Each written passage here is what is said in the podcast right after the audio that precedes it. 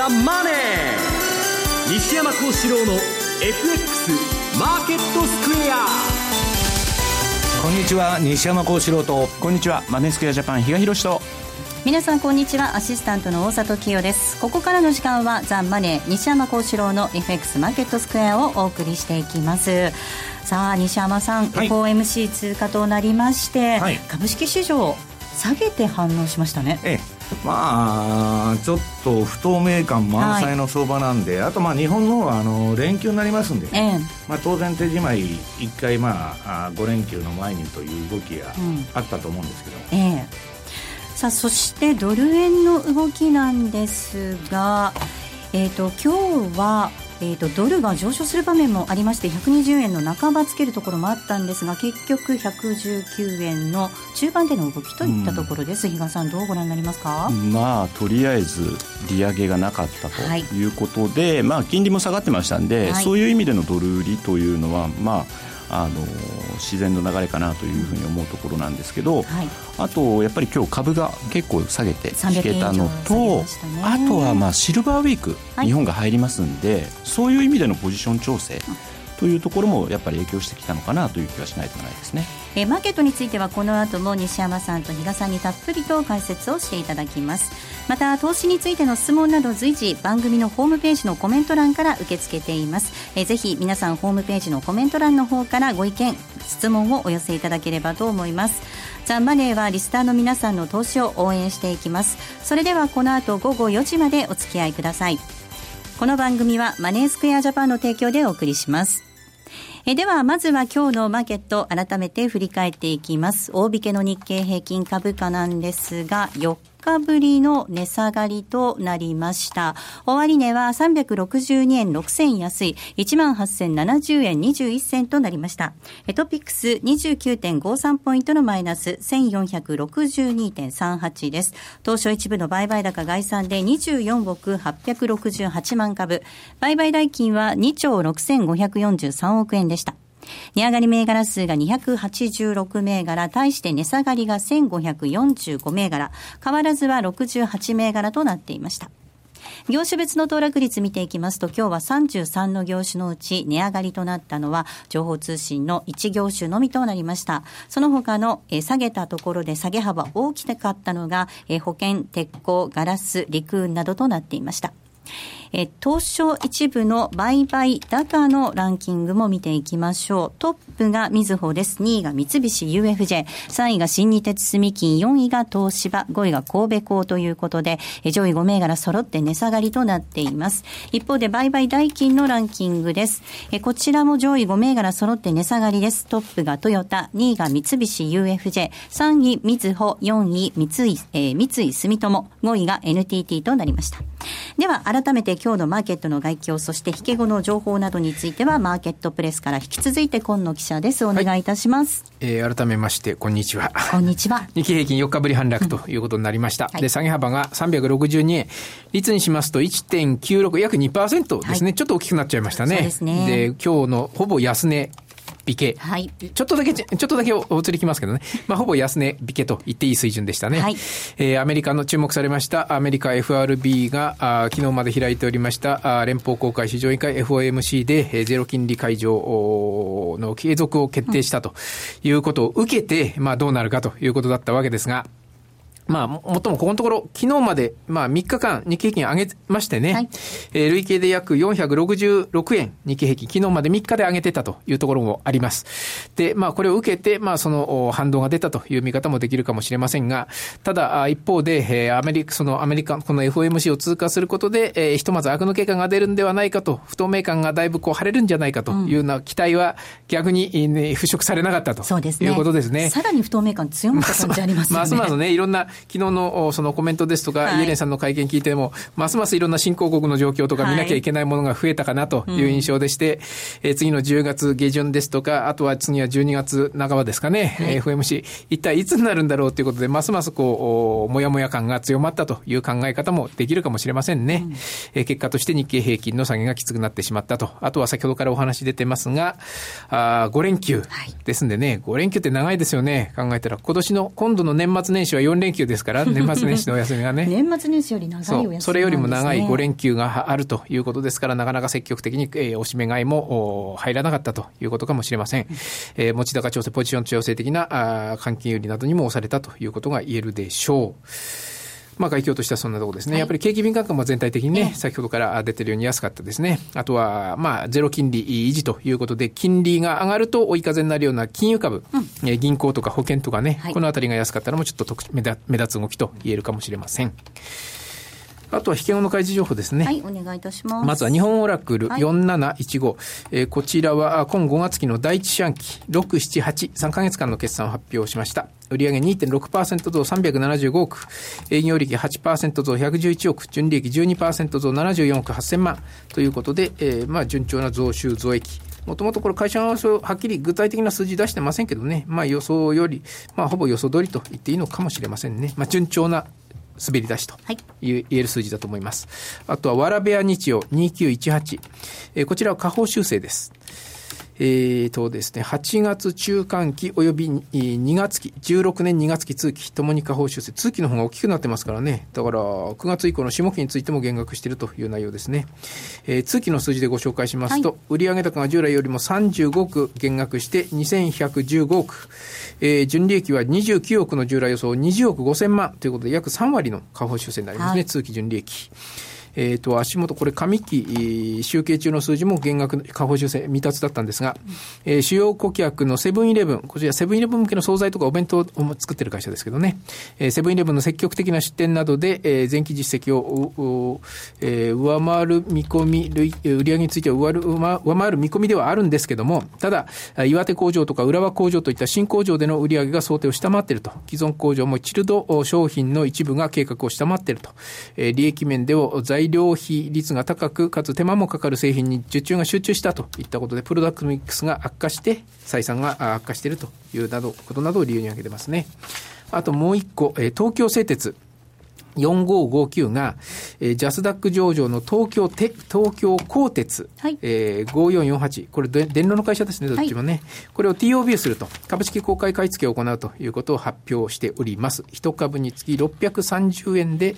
えー、買い付けるということですね。環境、なかなか厳しいですからね、電炉もね。ただ、時期につきましては、現在、独禁法に基づいて行われてます、公取の、えー、企業結合審査の結果で、えー、その排除措置命令を行わない旨の通知を受けることが前提。なので、それを結果が出て、えー、速やかに、そのスケジュールに入るという予定でして、現在の公開買い付けの開始時期が来年2月をめどということで、今日は開示してますね。はい。えー、終値を確認しておきます。4716の日本オラクルです。今日は111円のマイナス4690円でした。そして、業績下方修正のわらべや日曜ですが、51円のマイナス2615円。えーと、大阪製鉄ですね。こちらが、えー、5449です。1745円、44円のマイナスでした。東京鋼鉄、こちらは5448です。386円、18円のマイナスとなっていました。今野さん、ありがとうございました。はい、失礼しました。では、ここで一旦 CM です。ラジオ日経 FX セミナー。10月3日土曜日に金沢、4日日曜日に仙台で、それぞれ無料セミナーを開催。講師はこの方。西山幸四郎です。今後半年間の投資チャンスについて語ります。その他、M2J 比嘉博さん、津田隆光さんも登壇。お申し込みはネット限定。ラジオ日経の M2J 全国セミナープロジェクトサイトで受け付けています。金沢仙台ともに抽選で100名様を無料ご招待。お待ちしてます。ラジオ日経、ポッドキャスト。過去に放送した番組の一部やポッドキャスト限定の番組を iPod などの MP3 プレイヤーでいつでもどこでもお聞きいただけます。詳しくはラジオ日経ホームページの右上にあるポッドキャストのアイコンからアクセス。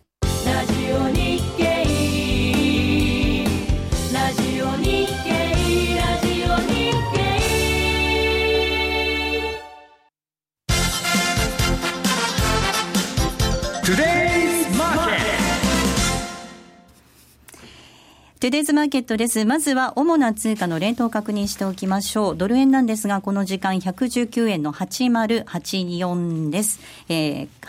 8081です。えー、ユーロ円ですが136円の6884。ユーロドル、えー、1.14 1403-05での動きとなっています。えでは、比嘉さんに為替市場のポイントについてお願いいたします。はい。えっ、ー、と、まあ、今週に関して言うと、まずは、まあ、今朝出た FOMC だったわけなんですが、はい、まあ、私またここを外してしまったかなと。あの、0.125の利上げしてくるかなと思ってたところを、まあ、そのまま据え置いてしまったということで、まあ、不透明感がさらに強まったということで、はい、これをまた来週以降、何を見ていけばいいのと、うん、まあ、あの今回のイエレンさんのその声明、あるいは記者会見の内容を見てるとです、ね、いろんなこと触れちゃってるんですね。はい、で結局何？あの、二大責務っていうと、どうしてもその、えー、物価の安定と雇用の最大化、はい、で雇用は問題ない、じゃあ物価を見てればいいのっていうと、新興国うんぬんかんぬん。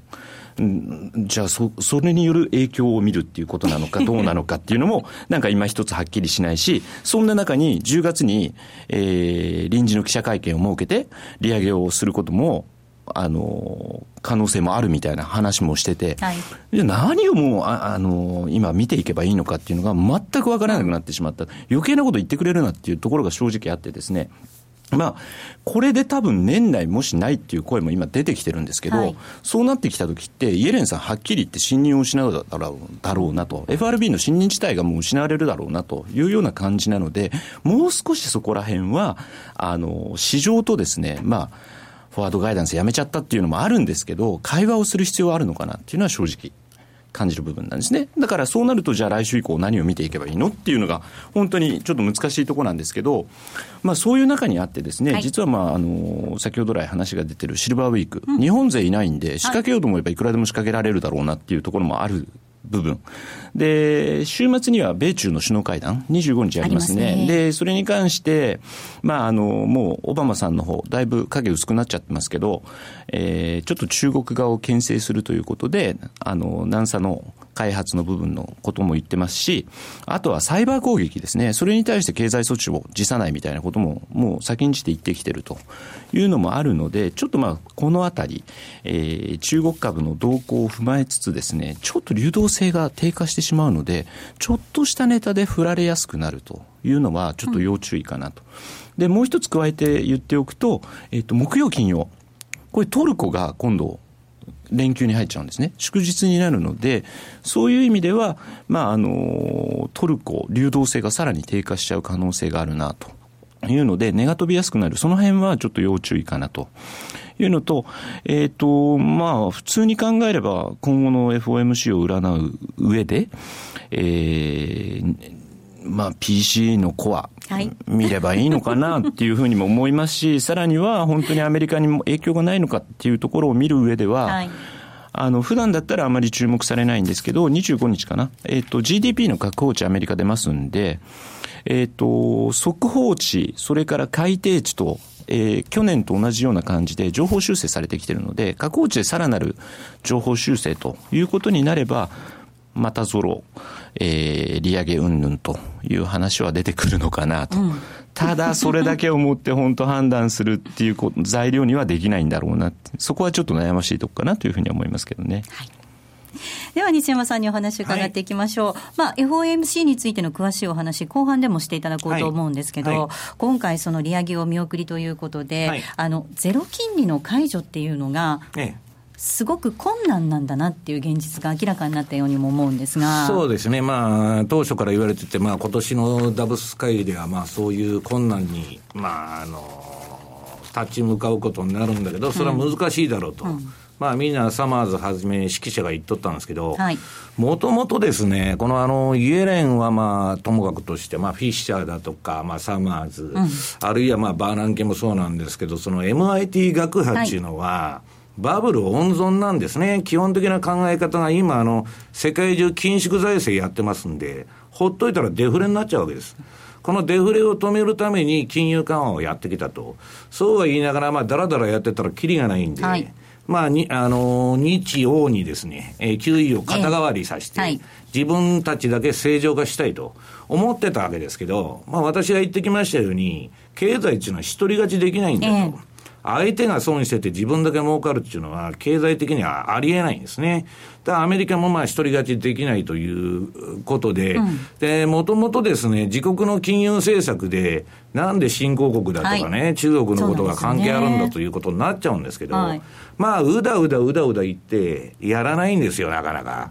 だから、まあ、市場としてはですね、じゃあ、いつやるんだと、もしかしたらないんじゃないかという話も今出てきてるんですね。やりたくないやれないっていうことなのかな、やりたくないっていうわけじゃないですもんね。ね7年間もじゃぶじゃぶにして金ばらまいてきたんですよ、はい、でその結果、世界経済が良くなったかというと、えー、全然良くなってない、株上がりましたよ。はい、だから、結局ですね、あの今の金融資本主義、金融を中心とする資本主義というのは、まあ、レーガン・サッチャー時代ですね。うん、ここでまあ、新自由主義っていうのが、まあ、あの、出てきまして、で、まあ、金融のシステムで言えば、ドレクステル・バーナムのマイケル・ミルケンですね。はい、ジャンク債の帝王と言われる、彼が作った金融システムで、レバレッジをテクにどんどん金融で拡大していくと。これで来たんですけど、これがもうあの IT バブルあたりからおかしくなってですね、で、ついにリーマン危機で、もう崩壊したんですね、はい、崩壊したんだけど、それを延命させようとして、この7年間株ば、うん、あの、金をばらまいてきたと。ところが、実体経済がさほど良くなってないと。はい、で、問題はですね、もうあの、先進各国の中央銀行は、打つ手がなくなってるわけです。だから今大変なんですね。えー、新たな、その、じゃあ株価押し上げだとかなんだとか、そういう、まあ、経済を、えやるような手段としては、金融としてはもう限られてる。はい、で、私は財政出動が出るまで、世界景気なんか絶対良くならないって言ってるんですけど、うんまあ、そういう難しいところに差し掛かっちゃったのかなということなんですね。うん、あの今お話の中に、その日本とヨーロッパに金融緩和をさせている間にアメリカは出口をっていう話ありましたけど、戦略だったんですけど、ね、それは結局、今のところ、まあ、そういう戦略がうまく、今のところいかずに、はい、でそして日本はそのままですよね。まああのー、日本の場合はですね、アメリカの属国化してますんで、まあ、言われた通りやらされとるわけですけど、はいあのですね、結局、あのー、もう買う国債が日本も欧州もないんですね。国債のその、えっ、ー、と、債券買い入れていったって売り物がないんじゃ、マイナス金利を買わなきゃいけないと。と、まあ、レーダー利用が言ってるように、もう打つ手が限られてるんだと。はい、と、日銀何するかっつったら、とりあえず、あの、3日に1回の ETF 買いの玉がもう、あの、枠がなくなりますんで、うん、これをやらなきゃいけない。まあ、その日銀の ETF のその実弾が切れましたって言ったら市場叩き売られますから、まあやってくると私も思うんですけど、まああの、今日榊原さんなんか出てきて、はい、いや、ないんだと。あの、あの人は次の消費税が上がる時まで、えー、日銀はよほど世界景気が悪化しない限りは、追加緩和しないと言ってますね。はい。はい、だからまあ、追加緩和って言ってももう、その国債の帰りは意味がなくてですね、まあ ETF 買いしかないわけですけど、うん、で、これをやめられないというところに追い込まれちゃってるんですね、今。伊賀さん、本当にこの、不透明感強まったっていう話ありましたけれども、うん、どうすればいいのかっていう答えがね、ない世界に入り込んでますよね。いや、本当にもう悩ましいところになってしまって、うんでも今、西山さんおっしゃった通りで、あの日銀の追加緩和の可能性っていうのは出てきちゃったのかなっていう気はしてますね。で、えっ、ー、と、榊原さんが、割とその、その発言の中でも、125円の可能性もなくなってきたみたいな感じのことも実は言ってたんですね。ところが、あの人って比較的このところ発言と逆にいく傾向が強いなって、私実は個人的には思ってる部分もあったので、はい、ああ、じゃあまあ日銀の緩和でさらにまた125とか、そういったところには向かうのかなっていうのも、ちょっと、あのうがった見方かもしれないですけど、うん、そんなこともちょっと思ったりもしてたんですけどね、うん、まあ、でも本当に ETF 購入したくても、その原資がなくなってるんですもんね、うん、やらざるを得ないね、まあ、その枠はだから株が下がりゃ、まあ、やらざるを得ないと、まあな、なんだかんだ理由つけてやるんですよ。ただ、まあ、これ、あのもともと私が言ってるのは、この QE の目的っていうのは、はい、国債の金利を上がらないようにするあれですから、今、日本の10年国債の金利でもアメリカでも全然上がってないんで、うん、そこは何もも株なんか下がってもどうでもいいんですよ、はい、はっきり言って。はい、で、まあ、中央銀行が見てるのは金利が上がると嫌だなと。うん、で、まあ、日本だけならいいんですけど、アメリカもですね、これあの、今あの、イエレンというのは実はですね、まあ利上げもしないんですけど、口では勇ましいことを言ってんですね。で、今あの、リーマン危機前は FRB のポートフォリオって1兆ドルだったんですけど、はい、4.5兆ドルまで今膨らんでる。ええで、これを2020年までに、この買った買い入れ資産を1兆ドルに戻すと。私はそんなこと絶対できないと。無理でしょう。償還まで持つって言ってんだけど、えー、いう勇ましいことを言ってんですよ。はい、で、そうするためにはですね、えー、4.5兆ドルを1兆ドルに減らすわけですから、3.5兆ドルのですね、米債を買ってくれる人をですね、この2020年ですから5年以内に見つけてこないといけない。うんで、今中国も売ってる、何も売ってるというような状況の中でですね、じゃあ誰が買うんだと。日本ですか？またそれいや、日本と QE4 という答えでアメリカで報道されてるわけですよ。だからまあそれは一部のね、まあ人が言ってるという今段階なんですけど、そうなってもおかしくないと。アメリカも日本も金利が上がればアウトですから。これはまあそういうふうなことが起きても、で、みんなですね、そのまだあの、利上げうんぬんって言ってるんですけど、はい、今、向こうの新聞見てると、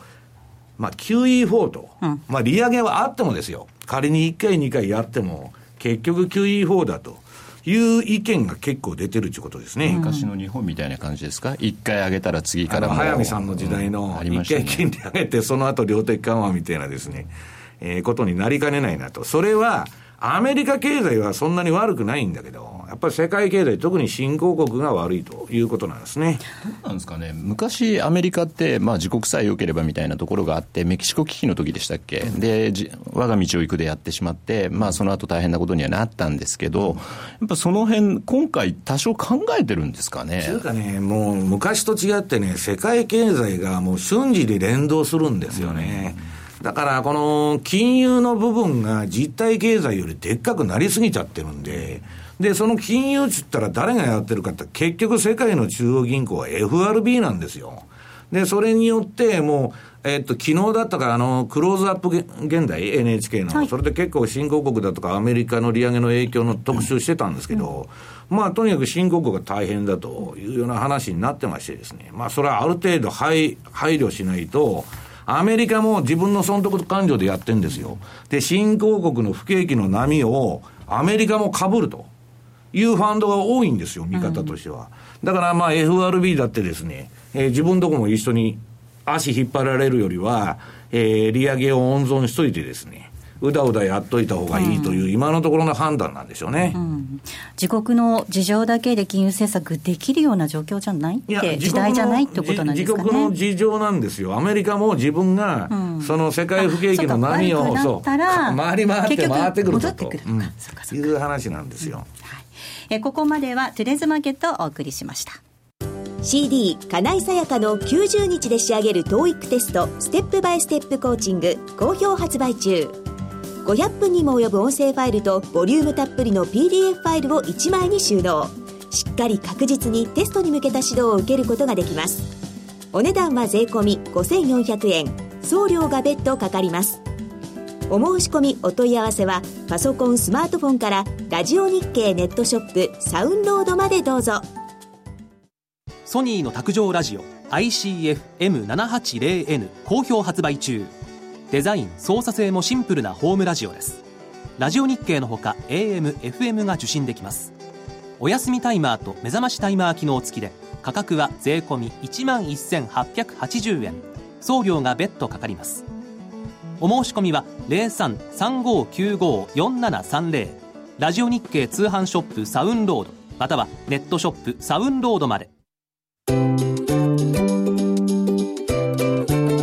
M2J トラリピーボックス。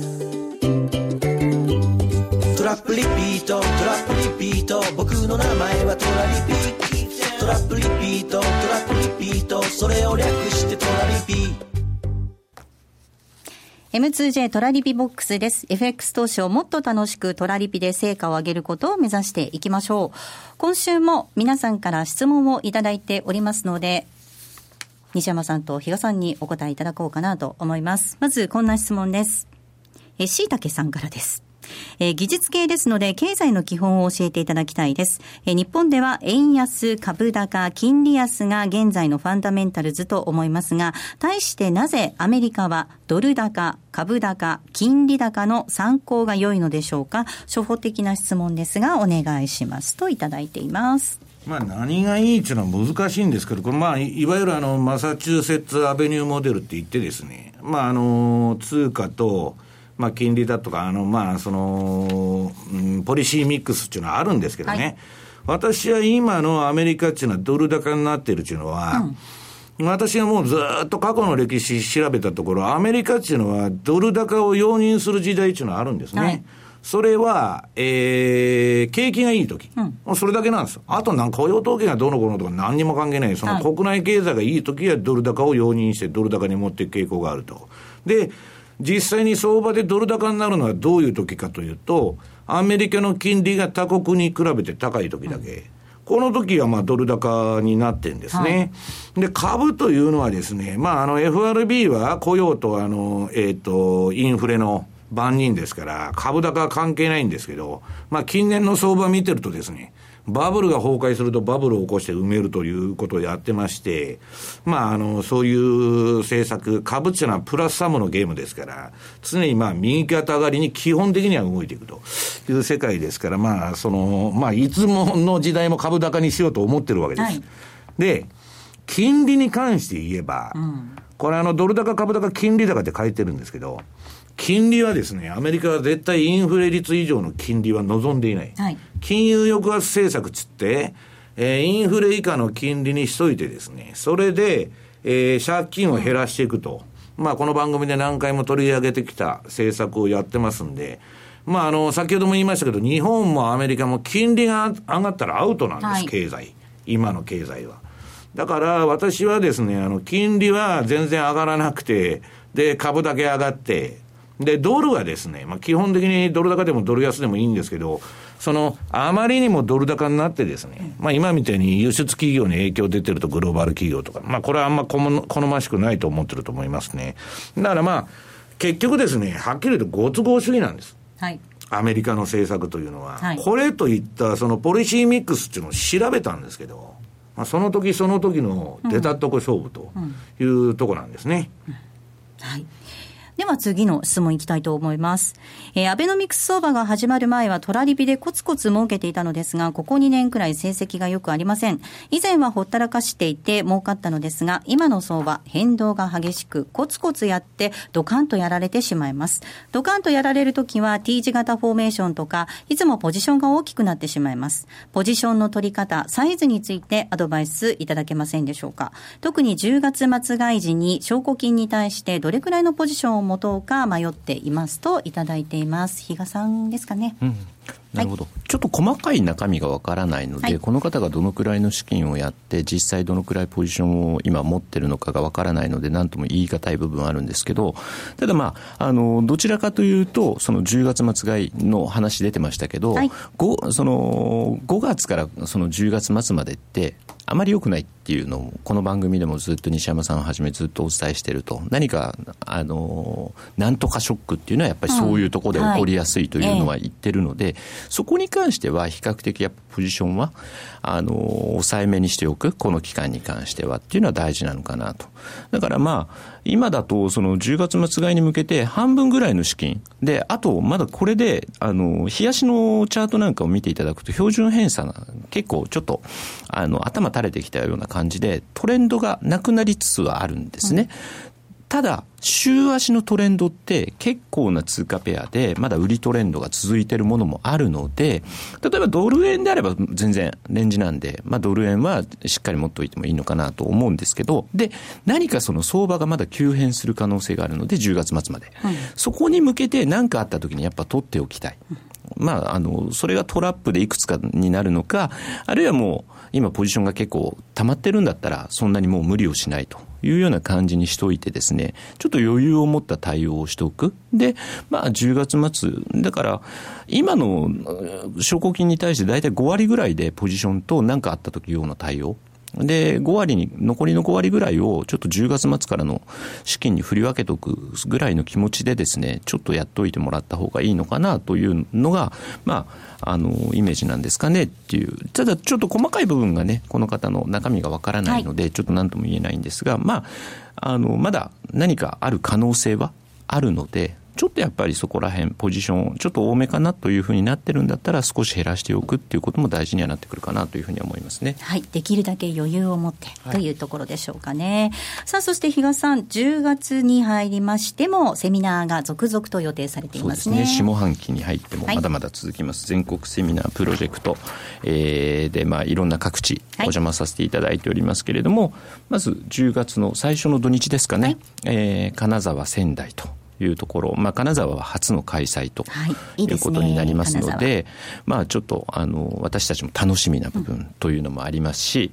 でその後10月の12日ですかね、はい、えー、東京セミナーの方も、えー、もう、えー、お申し込みの方をですね受け付けている状況ということになりますんで、まあ、まだあのまだ日があるっていう言い方もできるんですけどあの、早めにお申し込みいただかないといつまたその受付をですね、えー、閉めてしまうかっていうのは、ちょっとその集客状況によって変わってしまうので、ええはい、まあ、あの、早めにですね、その辺、あの、スケジュール的に問題がないということであればですね、お申し込みいただいて、まあ、西山さんの顔を見るなり、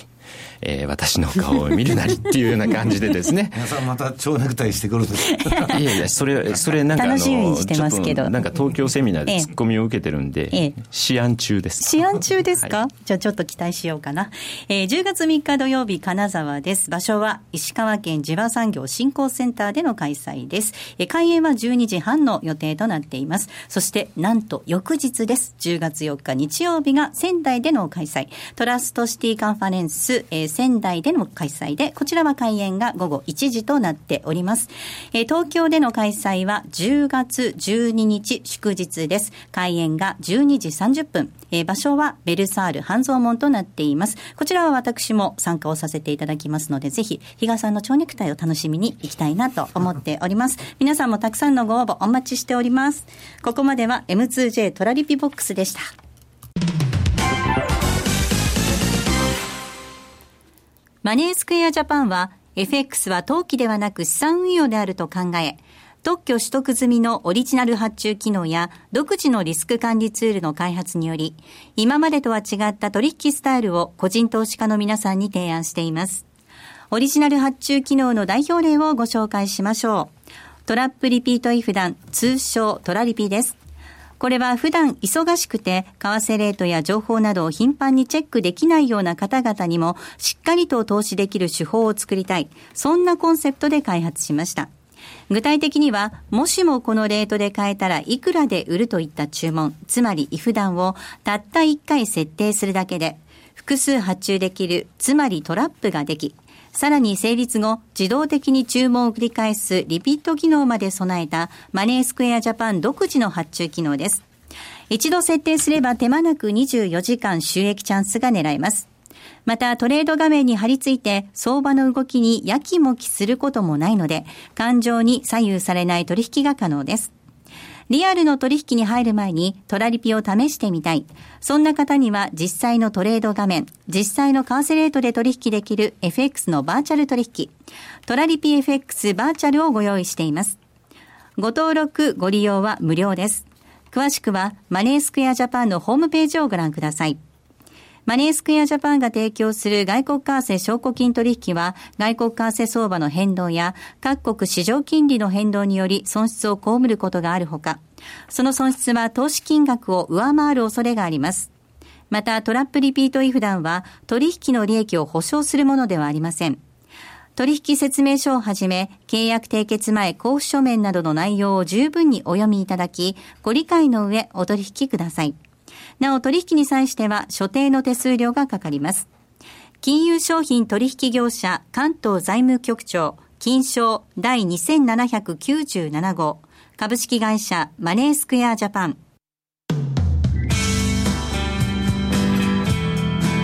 西山幸四郎の FX マーケットスクエア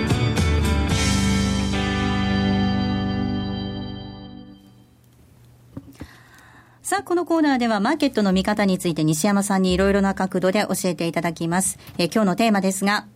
FOMC 後の相場を読むということです。まあ、利上げ見送りということで、不透明感強くなったっていう話もありましたけど、結局、その利上げしてもしなくても地獄だよなんてことを西山さんおっしゃってましたね。ああのディレクターがですね、うん、この FOMC 通過して、はい、その後の相場と、はい、いうことでやってくださいということなんですけど、えー、私、まあ最近いろんなところで言ってるんですけど、今回仮に利上げしててもですね、うん、相場のもやもやは晴れないんだと。はい。で、私は何が言いたいかというとですね、世界景気が悪いんだと今。うん、これは私のところにいろんなレポートが来てるんですけどね、悲観的なことを言う人は、まあ要するに今もう世界はその不況、ものすごいひどい不況の入り口にもう入っちゃってて、まあ、私、あの、新興国なんか電話してたらそういう状況なんですけどね、ブラジルとかも国債もめった売られてですね、金利上がって、まあ、どうしようもないと。で、そういう中で、うん、の小手先の政策っていうのは私はどうなんだっていう気がするわけですよ。で、これはもうイミジクもあの、トルコのアンカラであった G20 でラガルドさんが言ってますように、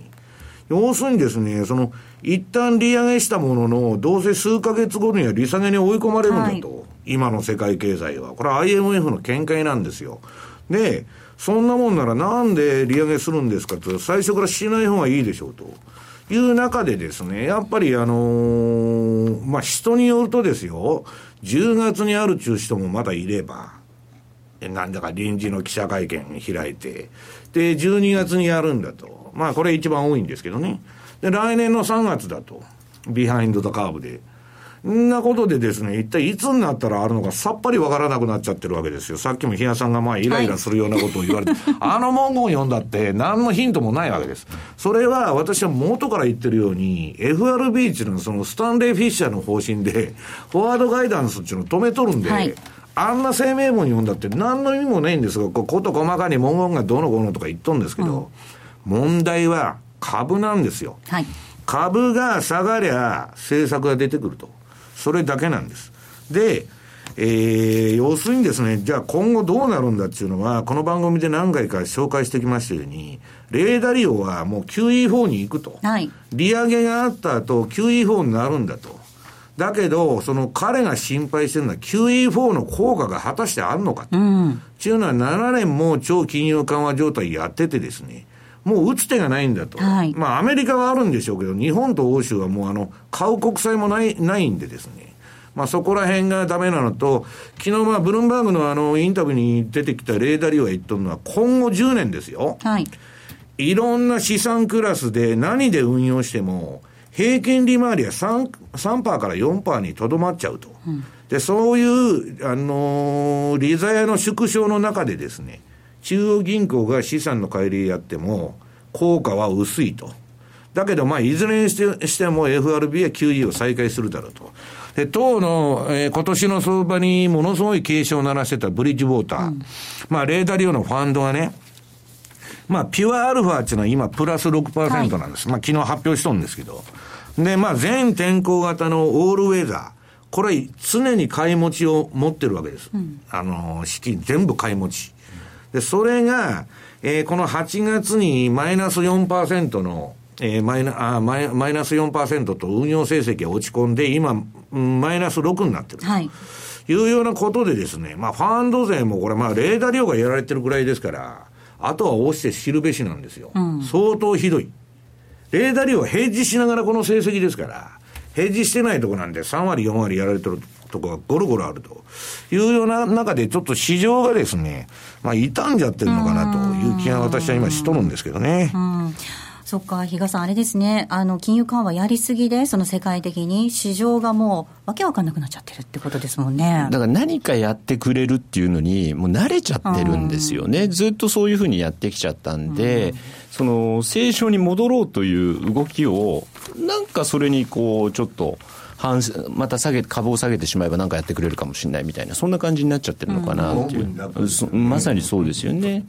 甘えになりき慣れきっちゃってるっていうことですね。それはですね、我々ね、運用者の立場からしたら、運用なんていうのは金利が基本になってるんですよ。はい、アメリカの国債を買えば5%入ってくると。えー、とその5%入ってくる金利の分をリスク取って運用しようとか、昔は8%ありましたから、はい、平均で、そういう運用してて楽だったんですよ。うん、今なんて金利ゼロですから、うん、じゃあゼロの中でなんで株上がるんですかと。言ったら、金利がゼロということは、普通はこういうあの、金融商品に投資したってリターンゼロっていうことなんですよ。理論的に言うと何の商売したって。ところが、ゼロの中で、じゃあ何、何で上がるかっつったら、それは中央銀行バブルですから、はい、中央銀行の政策そのもの。で今までその金ばらまいてきたんで上がりましたと。で、今度は閉めたら下がりますと。それはまあ、小学生でもわかる理屈なんですけど、問題はですね、今ちょっと私、あの、基本的に円安方向を見てるんですけど、うん、危惧しているのはね、うんみんなアメリカは金利上がるんだと。で、日本は、えー、量的緩和から出られないんだと。追加緩和するんだと、黒田さんが。で、それの、ダイバージェンスによって政策の、その正反対やってますから、円安になるっちゅうんですけど、今のあれ見てたら、アメリカっていつ利上げすんのと。黒田さんって本当に追加緩和すんのかと。いう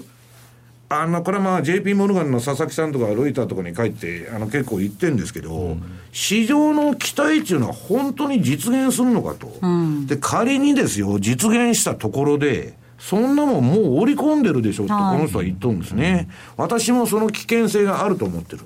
で、今まで慣れきって、まあ、とにかく円を売っといたらいいんだというような安易な考えでずっとポジションが積み上がってますから、はい、これ実際そういうことが起こりゃですね、一旦投げが出る可能性なんですよ。うん、だから私はそれがこの秋、この9月、10月に、これだけ市場が傷んでますから、うん、まあ起こってもおかしくないと。だからこの秋だけは注意したいと。ただ私は循環的には、この9月、10月のボトムを拾うという方針なんですけど、今、ボトムが入ったのかどうかというのはですね、ちょっとわからないと。うん、まあまだ日、まあ9月の半ばですから、まあまだ、一月半ぐらい見ないとですね、安心できないのかなというふうに思ってるんですけどね。えっと、政策がその市場の期待と逆方向に動くということになると、これ、急激な円高の可能性も見ておいた方がいい、うん、ということですね。ポジションの巻き戻しで、だから私、アベノミクスでね、外人が日本株買ってきたと、うん、今、私の友達のファンドは、まあ、あの昨日のブログに載せたんですけど、もうマーケットニュートラルと。はい、買い方針から、今、売りと買いと組み合わせて、これはもう、アルフレッド・ジョーンズの最もヘッジファンドの最初の古典的な運用方針。はい。えー、ある銘柄を、割高な銘柄を、えー、売って、割安な銘柄を買うと。そういう、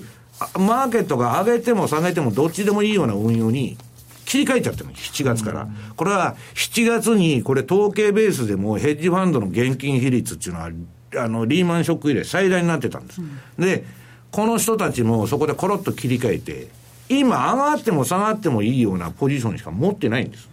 で、問題は、その為替市場とかでアベノミクス期待で積み上がったポジションっていうのはね、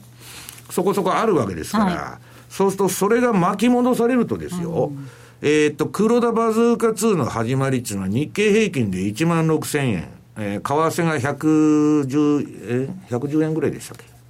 うん、と思うんですけどね。そそういう剥げ方をしても、まあ私はそこまで落ちるとは思ってませんけど、まあおかしくはないんです。だからとりあえず、今は私は価格、じゃあどこまで下がるんですかって、い、つでもみんな聞いてくるんですけど、はい、価格じゃないんだと。この秋というのは落ち葉の季節でね、うん、株も落ちるんだと。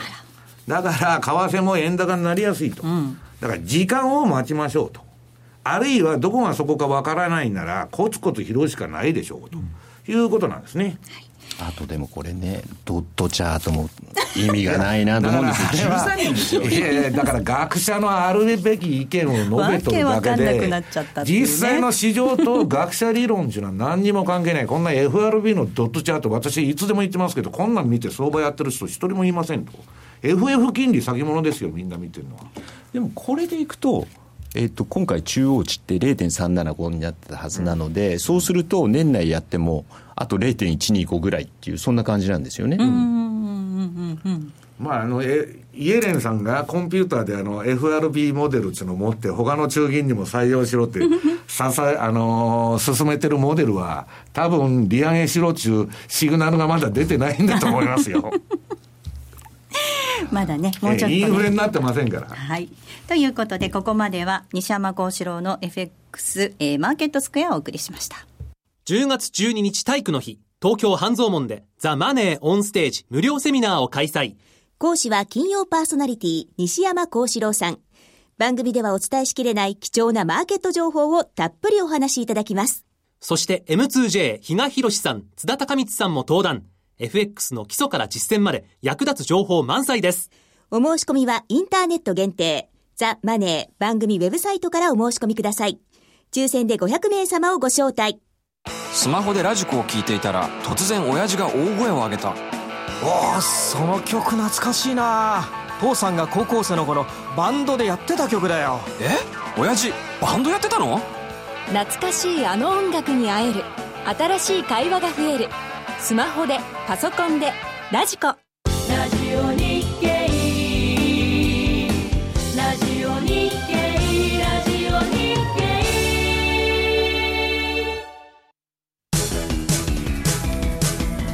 M2JFX 投資戦略。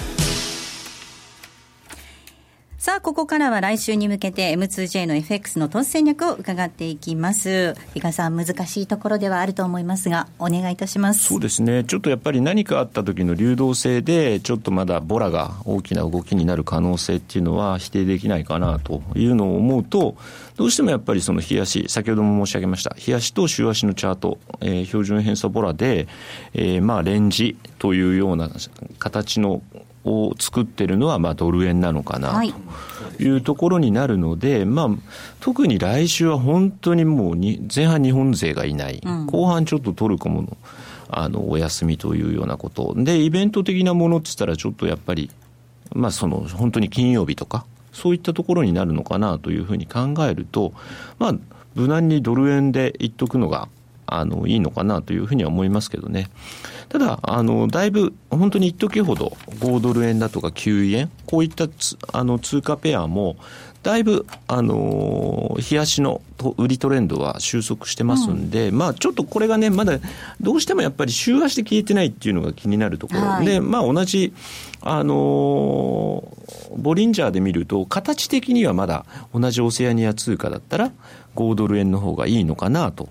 いうふうな感じには見て取れるんですけど、ただそうは言っても、また中国の株がどうなるかっていうのもありますんでね、ちょっとまあそういう意味ではやはりドル円を中心に、あと中国株を見ながらそのオセアニア通貨のどちらかを選択っていうような感じでもいいのかな。というふうに思いますね。なんか RBA の総裁も、これまでもうとにかく通貨安、通貨安みたいなこと言ってて、言ってたのがもう、あんまりこれ以上望んでるわけでもないみたいな、急に発言もトーンが変わってきてるっていうのもありますしね。はい、ちょっとね、住宅がまたバブっとんですよね。うん、いやもうずっとそうですよね、オセアニアのところって、特にニュージーなんか本当ひどいですからね、オークランドが20%まあ中国なんですけどね、全部。だから農地にもなんか規制をかけるとかっていう話もね、えー、あの、ね、ニュージーランドだけ規制かけてなかったんで、退去して押し寄せてきたんで、うん、規制入れたっていうことなんですね。住宅バブルになっちゃったということですね。うん、まあ先週あの、ご紹介しましたが、ポケトラで、えー、標準偏差ボラティリティ搭載されていますので、ぜひその標準偏差ボラティリティを見ながらですね、今ね、相場の動き、上がりかけとるような気持ち悪い、ちょっとあれもあるんですけどね。ぜひチェックしていただければと思います。えここまでは M2JFX 投資戦略をお届けしました。えさてお送りしてまいりました「ザ・マネー西山幸四郎の FX マーケットスクエア」なんですが、えーと、そろそろお別れの時間なんですけれども西山さんなんとこの後6時から放送予定の「きらめきの発想スペシャル」にご出演ということですね。はい、出演しますんで、はい、はい、よろしくお願いします。はい、どんなお話になりそうですか？いやまああの今言った話をちょっと拡大するような、うん、もうもうちょっと細かいところまで言おうかなということで、はい、よろしくお願いします、はい、18時です。この後18時から「きらめきの発想スペシャル」お届けしますのでぜひそちらも聞いていただければと思います。そろそろお別れの時間です。ここまでのお相手は西山幸四郎とマネースケアジャパン比嘉宏と大里清でした。さようなら。この番組はマネースケアジャパンの提供でお送りしました。